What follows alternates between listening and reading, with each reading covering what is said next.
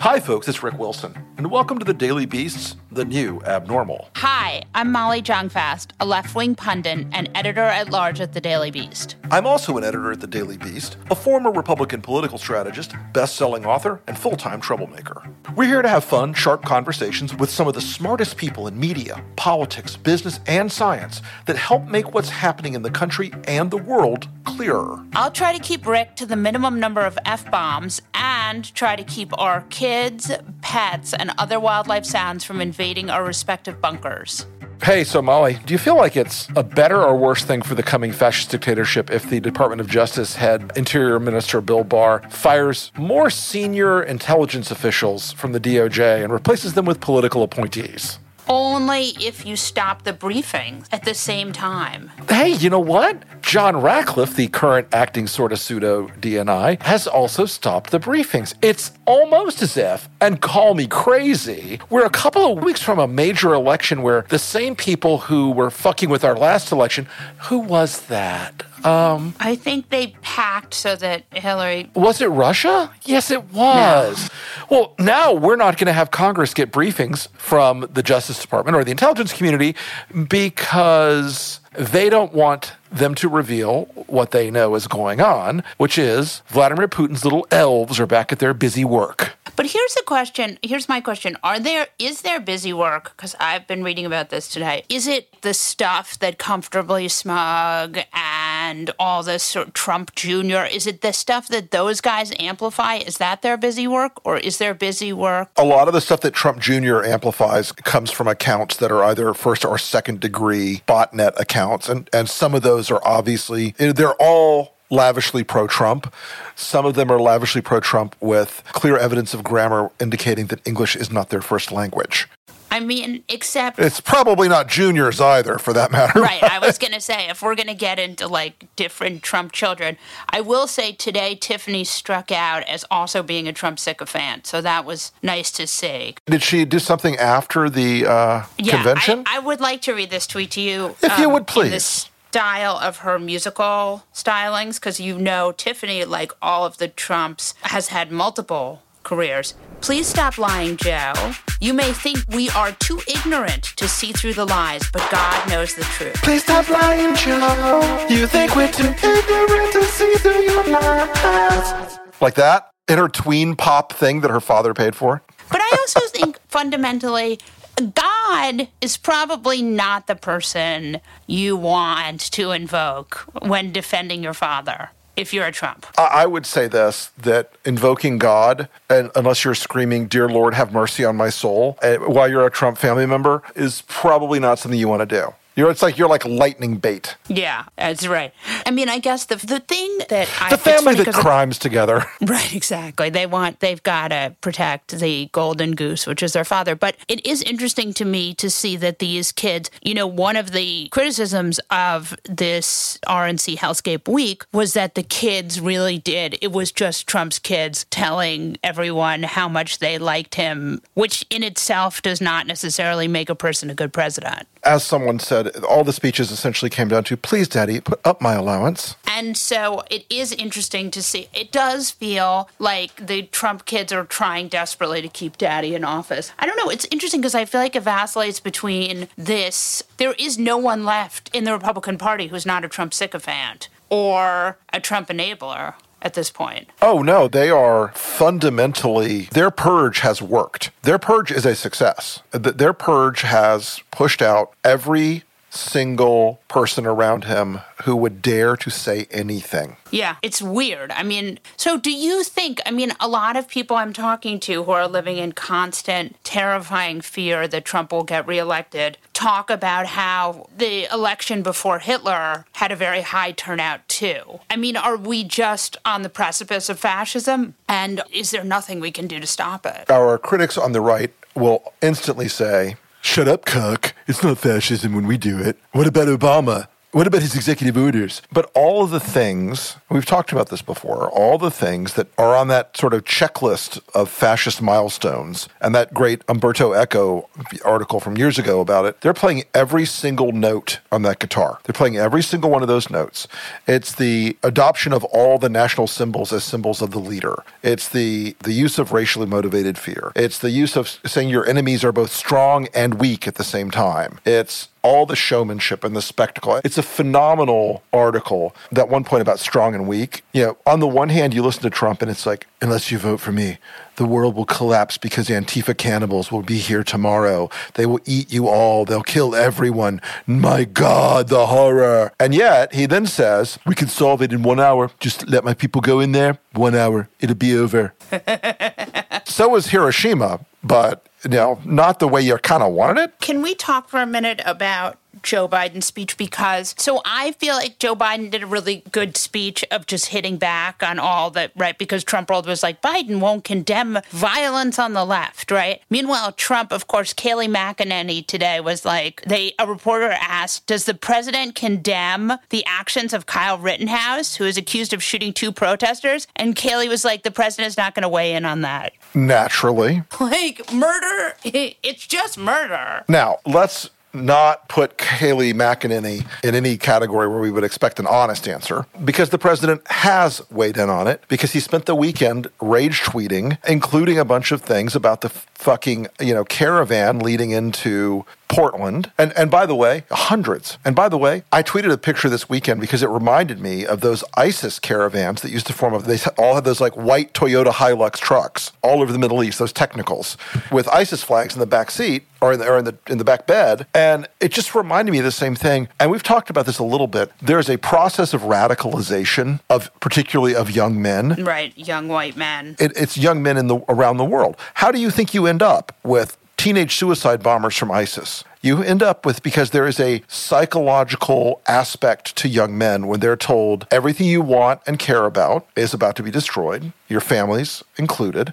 You are the only person who can stop this raging, dangerous mob from hell. You've got to take a stand. And whether they're telling these kids it's the Jews or the infidels or Antifa or BLM, the end result is too frequently the same. And you know, not every, uh, I'll go through this for the millionth fucking time, Trump supporters. Not every Trump supporter is a gun toting maniac who's going to go and shoot up a blah, blah, blah, blah, blah. But the motherfucker that shot up the Walmart in El Paso was, and the motherfucker who shot up the Tree of Life Synagogue was, and apparently young Mr. Kyle Rittenhouse is a big old MAGA.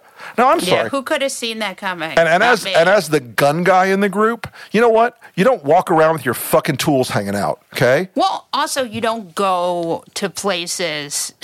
also, as a 17 year old, it is not legal for him to carry a long gun in the state of Wisconsin in public. Sorry, game over. But look, and, and, I've seen the video seven or eight different times now, and I've heard all the. It was pure self defense. You know what?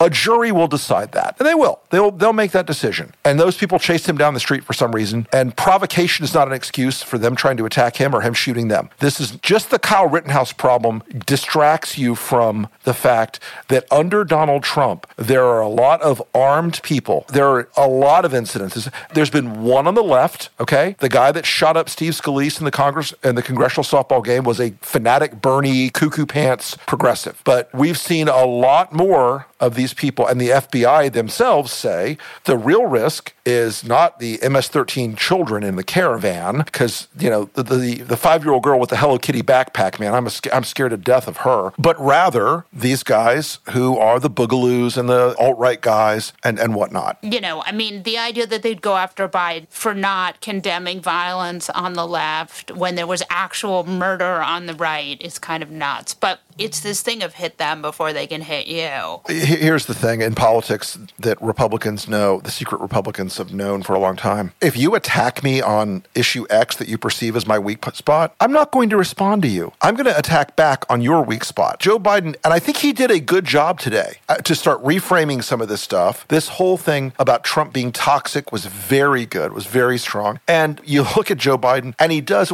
it's one of those things like when you see the magic trick up close of Trumpism, this whole thing of Joe, Joe Biden's Biden, the radical, radical far left Antifa communist leader. He's in the pocket of AOC. When you look at it up close, it's just fucking ludicrous. It's like a movie set with like a really shitty matte paint job. You get up close to it and it doesn't look like, you know, it doesn't look like something fabulous. It looks like a fake, like what it is. So Biden did that today. He like peeled that off a little bit and pushed back onto Trump the division and the hatred and the and the bullshit. Who has the Bernie email? Do you have that, Molly or Jesse? Bernie sent out an email that said uh, right is all week at the RNC is calling Joe Biden and Kamala socialists, and he said if only they were. Why do you think Trump's favorables didn't go up at all? Because he did. Because he's a giant bag of suck. I know, but just but just get like they did like four days of like uh, people, I mean, they got a lot of this very dishonestly, but they did have people who were African American and who were women saying he doesn't hate women and he's not a racist. Now, none of that is true, but I'm surprised that it didn't give him any kind of bump. Well, there are three big reasons why it didn't give him a bump, Molly. The first off is that Donald Trump's bullshit is priced in, okay? People know he's lying. They also understood that every message that was going on during that convention, every single message was about Donald Trump. It wasn't about them or their families. It was about Donald Trump. It was about praising the great and powerful Don. And all of it was designed as a praise fest for the dear leader. So when people are in this country looking at 200,000 deaths from COVID by the middle of this month, and 40% of the people in this country can't pay their rent or mortgage this month. And unemployment rose again by a million jobs uh, lost last month. All those things add up. And at some point, like the bullshit distortion field around Donald Trump just doesn't have the same effect it used to. Even when you do the big show, even when you do the big, you know, the fabulous turn the White House into a into a NASCAR parking lot and go buck wild with the fireworks and all that stuff. It just doesn't work after a while. So, I mean, that you would think think that that would probably bode well for Biden. Look, the ratings were excellent for Biden. The ratings were very good. And the fact of the matter is, when Donald Trump sees that Joe Biden beat him in TV ratings, he shit a brick. Yeah, and that's why we had 5,000 tweets. A golden brick with an accompaniment of gajillions of tweets. And you're going to end up with that feeling sometimes that things are out of control or Trump is ahead or he's or he's manipulated everything and he's winning. But what it really means is that Donald Trump did all the magic tricks and the numbers didn't go. In one of the polls I saw someone was that, that they were touting as like a huge thing. It's like he's up 2 points in this poll. Well, the margin of error was 3 points. Oh, okay. Well, well there you go. That would be called failure. But I, I, looping back on this, Biden's performance and the DNC's performance was designed to bring people from the middle and even part of the right into the zone. Trump's was designed to keep the 28% who are the hard Trumper base, the crazy Trump hottie fanatical edge of the base, to keep them happy. So why what did you see? You saw the St. Louis couple. You saw all the communism and all the socialism. But I have a question for you. If that's true, like I think they were trying cuz they had a lot of African American people and a lot of women saying he's not a racist. Everyone says he's a racist, but he's not a racist. They're wrong He's not a misogynist. Like, I feel like Trump's base likes him for the misogyny and the racism. So I do feel like having those people was a way to reach out to the middle. No, no, they were after those people, okay? They wanted some of those people from the middle, okay? They wanted to try to recapture some of those suburban Republican women with a college degree. But in this titanic battle of numbers, those people see in their heads not Kayleigh McEnany saying, untruthfully, by the way, oh, he called me after my surgery. You know, she wrote a book two years ago. And Wait, what? Mentions, discusses her surgery in depth, all kinds of in depth, okay? Right. Doesn't mention in her book, oh, and by the way, Donald Trump and Ivanka called me to blah, blah, blah. Weird. Because let me tell you what the rest of that book is it is Starfucker Palooza. And if that had happened, she would have fucking said it in her book. That's my belief. But Molly, these people in the suburbs, they know who this guy is. They know kids in cages. They know the pussy grabbing. They know the insult comedy shit. They, in 2016, made a hard decision in their heads. They said, well, fuck, Hillary Clinton. I've heard for 30 years she's the devil. Or Donald Trump. Maybe I can take a chance. Eh, you know, maybe it could work out. Well, now with COVID and the economy and the incompetence and the proof that Donald Trump is, in fact, a fuckwit and not a good president has become very clear to them. So you could tote out tomorrow 20 actresses to go on camera and say, Harvey Weinstein was such a gentleman to me. He gave me the most courteous and professional treatment and never ever asked me to give him a rub and a tug. Anybody could produce that kind of shit anytime. And you may have noticed many of the people on that stage were willing to lie, as you may have noticed, a time or two. I don't know. Call me crazy. Again, Kayleigh Mendacity. Again, Kellyanne. Again, you know, all of them, except, of course, for the one teller of truth, the one speaker of, of, the, of the fundamentals that have shaped our world and our universe. No, no, no. Junior's consort. Who was it? It was Kimberly Guilfoyle. Don't cry for me, Argentina. The most beautiful thing about that, I'm not gonna I'm not gonna let Kimberly go on this one yet. I can't quite unhitch from this one yet. That performance was so bonkers McBat shit, and that was the best take they had. Well, but also we need to talk about Swin's story that he called Kimberly afterwards. If that was his favorite of the speeches, and you know, Stephanie Wolkoff says that when she was doing the inauguration, Trump said he wanted to have a North Korea kind of thing. So the idea that Trump is modeling himself on Kim Jong Un is like a little bit terrifying. I actually wrote about that in my first book about, you know, he wants rocket parades. He loves Yeah. the trappings of fascism and, and of authoritarianism because yeah, he also loves the actual authoritarianism. Well, uh, oh yeah, but look, it always starts with the fancy uniform with the sash. I mean, I predict by the time this is over, he will have a Hugo Boss cut uniform of some kind. Well, Melania wore one on Wednesday night or Tuesday night. You notice that? Yeah, that was like straight prison guard, Eastern European military chic. Nazi prison guard. Yeah, not great. And now we have un- unhinged Trump all weekend. So well, the reason you have unhinged Trump is very simple. Donald Trump, whenever he has to behave for a few days, whenever he's told, hey, the world will fucking end, you act like a dick for the next 48 hours, he has to have his revenge on his handlers. He has to come out after he's been a good boy and act out like an asshole, which is, of course, what he was doing this weekend with the tweeting and the fucking golfing. Because America, just a reminder, although there's a pandemic sweeping the country still, it's about to have a worse second wave still, and will kill 200,000 people by the middle of this month still, and the economy's in the shitter still. Donald Fuckwit spent part of the weekend golfing. Because, you know, with our cities on fire from these dangerous Antifa thugs and the world about to collapse, if you listen to Donald Trump, into a morass of socialized whatever, he still has time to take care of himself. You know, if you don't have your health, what, what do you have? So he goes golfing because fucking, of course, he goes golfing. Ike Barinholtz is an actor, writer, director known for his fantastic roles in Eastbound and Down, The Hunt, Suicide Squad, and of course for the amazing movie he wrote and directed and starred in, The Oath. Um, so we find ourselves in 2020. Where are you, Ike? What are you working on? What is happening? What are you doing? I am in Los Angeles, California. Yes, I've heard of it. We had a an amazing event yesterday. Me and my friends went to the Valley, and we had a great rally for Mr. Trump. Wait a second. I drove in. I drove in from where I live, about 120 miles away, and just kind of cruised down Ventura Boulevard in my uh, F 150, which somehow has Caterpillar tracks on it. And I just, I just kind of laid my horn for about two, three hours. and I think I swayed some undecided voters. So it was a pretty great day. Did you have any flags? It was funny because we got there, and then um, my friend reminded me that I left all my flags on my boat. I was I was hoping we would get to the boat. Yeah, you know I'm a beautiful boater, right? You know that, right? I'd heard. Yeah, so we got there, but like I said, look, everyone focuses on Ohio and Arizona, but people don't think about the swing voters on Ventura Boulevard between Jones on Third and Asanebo. There's some folks there who are still on the fence, so That's I think we did a lot of good. I think we did a lot of good. Can you explain to me what you like about voting for Trump? Well, look, I, for years, for years, uh, me and my friends would go on the lake and zoom around on our boat and yell at each other and, and get blind drunk and uh, disrupt other families having a good time.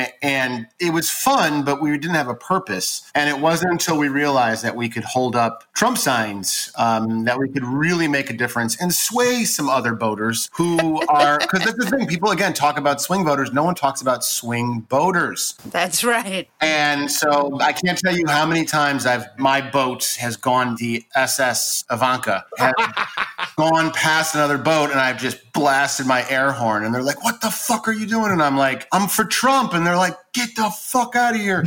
and then I zoom away, but maybe they will vote for Trump. Who knows? You never know. That's the thing. You got to keep trying. Are you concerned about voter fraud? I voter fraud is a very real thing. That's why you can never buy your boat in the mail. You have to buy your boat in person, and it's tough. It's tough in the age of COVID to go to a boat store, but uh, we really do. The voters for Trump, we do discourage uh, vote by mail. We really think this is something that you should be doing in person. I was told by international polymath Donald Trump Jr. Yes, my good friend. Yes. That voting is not a right. Voting is a privilege. It is. It is. Look, everyone is is is born with a boat. We know that. But only only people who really commit to not just the boating lifestyle, but also the MAGA lifestyle have earned the privilege to fuck up all of the wakes in a lake.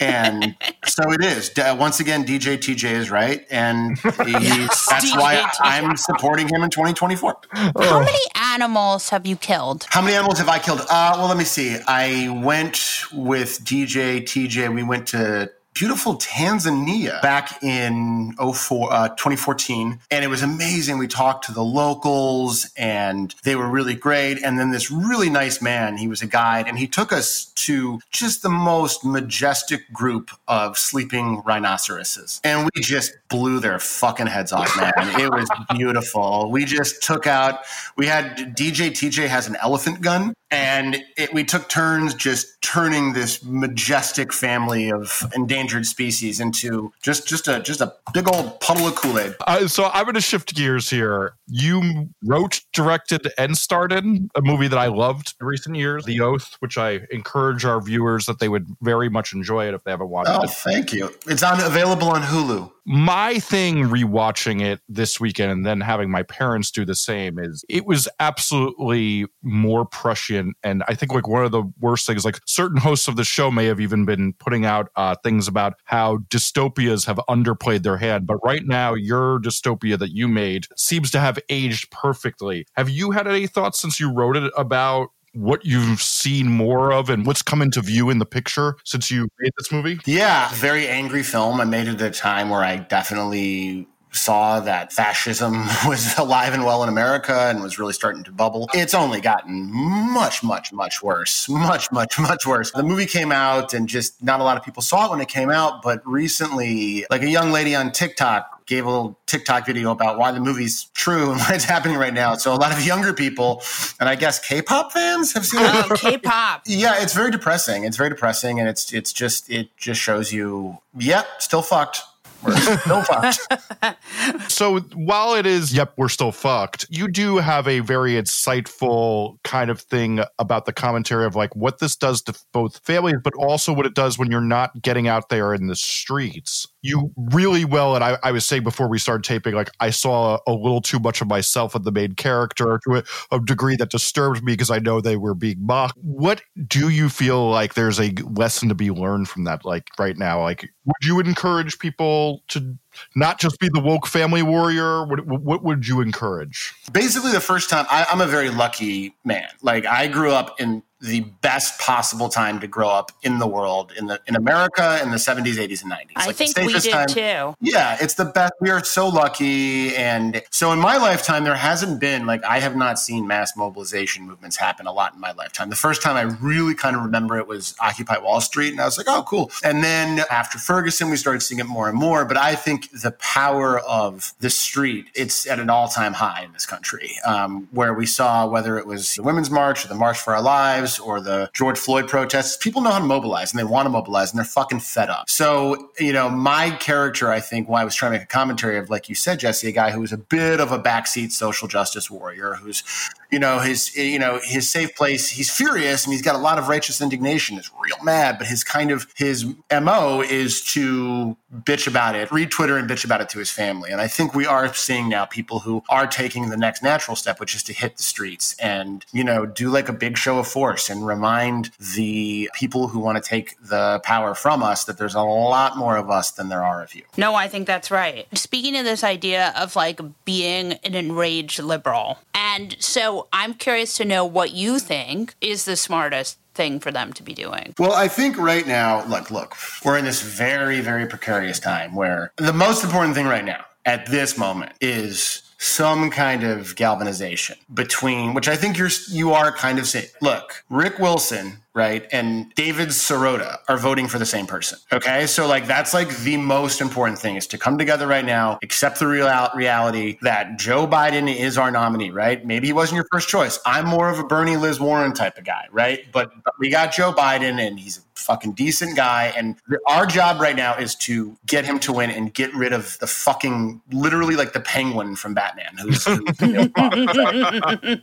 what I would say though is that the worst thing we could do is push hard to get Joe Biden elected and then go back to sleep. I was thinking about that too. Go on. Yeah, I campaigned for Barack Obama in Ohio in 2008 and gave it everything I got. Was so excited. And then he won. And I think myself and a lot of folks on the left especially like, you know, quote unquote libs, we kind of went to sleep a little bit. We're like, ah, oh, phew, the cool black guy's in charge. This is going to be fine. We're okay. And oh, Mitt Romney, oh, no, Obama killed him. No, said we're good. We're good. Let's go to sleep. And I think while we were sleeping, a lot of forces kind of came together and, and kind of gave us Trump. And so I would say two things. A, I would say if Joe Biden wins, please Jesus. Mm-hmm. Please, I'm a Jew and I'm begging to Jesus. yeah, me too. A lot of Jews got religions. Oh my God. I honestly like believe in hell now. Like I'm a Jew, but I believe in hell. And I'm like, anyways, so so I would say two things. One, I do truly think that if you call yourself a centrist, if you're someone who's like, I'm, I'm kind of in the center, you need to pull as hard as you can from the left. Even if you don't agree with everything the left says, I kind of don't, but like the big issues I do. Like nothing is bigger to me than fucking healthcare. We need healthcare. It's it is insane that we do not have a federal healthcare program in this country. It's so uncivilized, right? So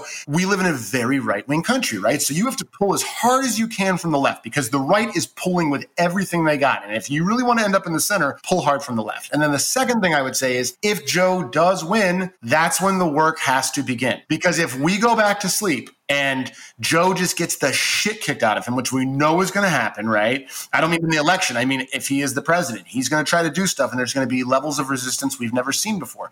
And if, let's say, there's a health care bill, and and let's say the resistance is so great that Joe feels pressure just to kind of you know put some band aids on Obamacare. Um, that's when the work begins. That's when you have to go out into the streets and let them know that this is not going to do anymore. It's not going to work. And if we don't do that, if we don't pull hard, if we don't try to, you know, get some like not what I would call like non-racist populism in the, the Democratic Party, that position will be taken by people on the right. And then I don't see us ever winning another uh, presidential election. So those are my two things: pull from the left and don't stop after election day. No, I totally agree.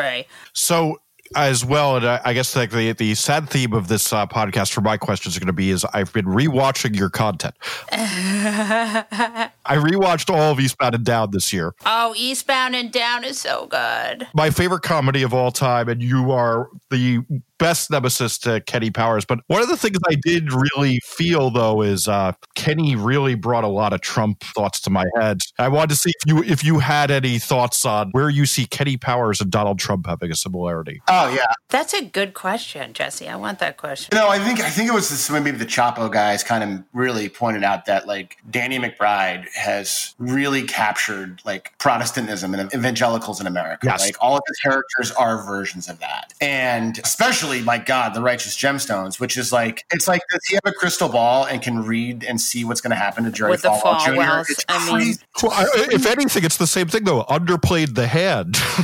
yeah, uh, yeah, yeah, like If next season he says to his wife, "Hey, I need you to take the bullet for this and say you were cheating on me, and don't mention that I was whacking off watching," like it's it's it's it's like it's it would be yeah. But I definitely think Kenny would. Uh, I, I, well, I would I would have to imagine Kenny would probably be voting for Trump, but I would imagine that he would give some kind of context to it um, when he's talking to Stevie, and it's something like, "No, I don't fucking like the guy. I think he's a fucking idiot, but I want to be his friend. I want to go to the White House."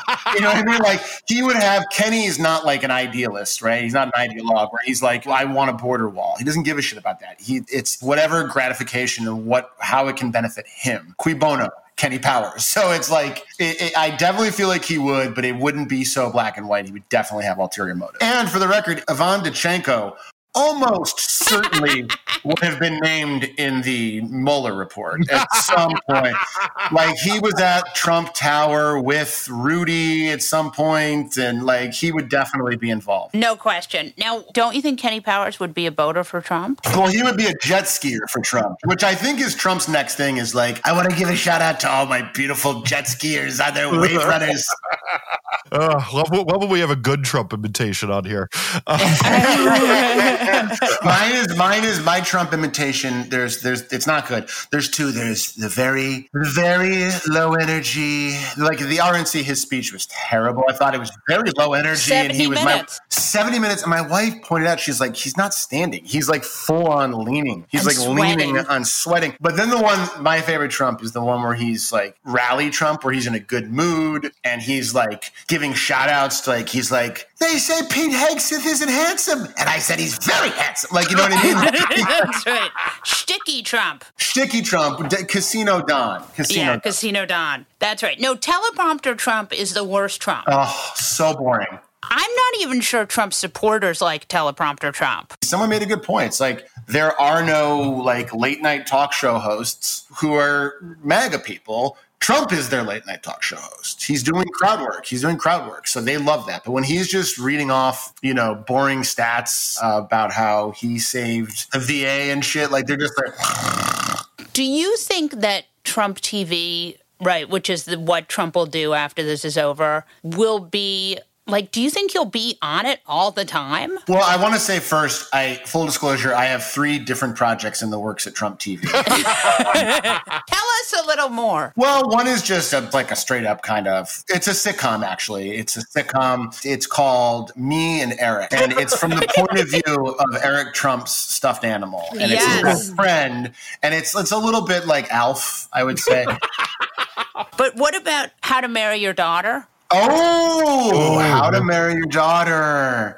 Yes, yes, I like that. Whitish. Whitish. Yes. yes. You know, a lot of people are like, oh, ugh, they're freaking out about the election, which I get. I'm always wrong, guys. I do think if people do a lot of work and they reach out to their relatives and their friends and their coworkers who are voting for Trump and give them a, you know, please and beg them not to, blah, blah, blah. And if Trump doesn't fuck with the election too much, I think Joe Biden will win. And I think there might be a couple days where Trump is, you know, teasing, I don't think, I think we have voter fraud. I don't think I can leave. And it's going to be make everyone crazy. But I do think, I do think, please God, don't be wrong, he will leave. I think you're right, Molly. He's going to buy OANN and turn rebranded as Trump TV, and he will be on it constantly. And I cannot wait to see the fucking cast of characters that they get to host. it's, just going to be like it's going to be like Pete Hegseth, Bingo bongo. Lou Dobbs's ball sack, and like Maria Bartiromo. It's Oh, going to be no just like the yeah. fucking biggest group of of retrobates we've ever seen. Dan Bongino. Oh, Dan Bongino, my favorite, my favorite man with the square head. Completely Dr. square head. Sebastian. So, can you tell us? Have you been able to do anything? Are you working on anything during COVID? Yes, luckily I, I write, and we sold a animated show kind of a year ago. So you know, an animated show is kind of the best thing you could be working on in the last six months, just because it's it's all kind of remote and stuff. So you know, I got three little kids, so being a teacher and daycare, homeschool, yeah, that's that's been a lot of work. I'm very lucky. There's a lot of people who are in really bad shape right now, so I'm counting my blessings. The new Abnormal is going to release a limited run series of bonus interviews over the next few weeks. Starting in August, we'll release a new one each Sunday, but listen carefully. Only Beast Inside members will have access to these. So head over to newabnormal.thedailybeast.com to join now. Your Beast Inside membership helps support the great reporting at The Beast and podcasts like The New Abnormal. Thanks. Let us proceed with the fucking of that guy. Yeah, my fuck that guy is every fucking social media platform right now that are allowing this stupid, dangerous, fake, bullshit, QAnon, dog crap, lying sack of bullshit 6% story to trend. And I hate to even say it's the 6% story because a bunch of Russian bots took a CDC website, a line from a CDC website out of context and said only 6% of people who died of COVID really died of COVID. The rest died of something else. Well, of course, when the death certificate says respiratory failure and you had COVID, guess what fucking killed you? COVID. Anyway, so all the social media platforms came out with this very high money. We're blocking these people who are sick. And yet it's still trending on Facebook and on Twitter and all over the goddamn place because our social media platforms are weaponized against us and they're going to kill us all. That would be my fuck that guy. Thank you very much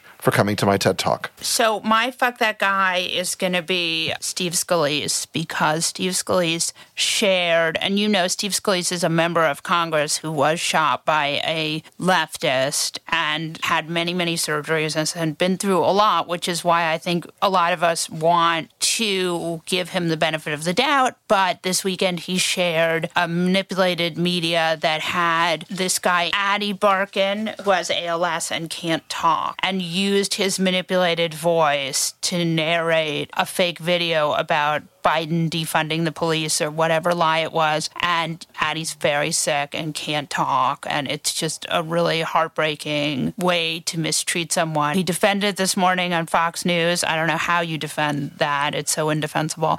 And there's been a lot of really. I think he might have taken it down. I see a tweet saying that. Maybe he's taken it down now, but it was up for many hours and it was really heartbreaking. See, folks, that's the kind of that's the kind of brutal fact checking we do here on the new abnormal. Well, look, and I, have I've written a ton about this, more than I really care to even admit. The deep fake shit that is coming in the next 60 days is going to blow your goddamn mind. That's a deep fake. Molly isn't really answering her doorbell, and her dogs aren't actually losing their shit. It's just Antifa trying to make her look bad. On that note, we'll wrap up this episode of The New Abnormal from The Daily Beast. In future episodes, we'll be talking with smart folks from The Daily Beast and beyond from media, culture, politics, and science who will help us understand what's happening to our country and the world. We hope you'll subscribe to us on your favorite podcast app and share the show on social media. We're just getting started and don't want you to miss an episode. If you'd like to follow us on Twitter, I'm Molly Jong-Fast and he's the Rick Wilson. Thanks so much for listening, and we'll see you again on the next episode.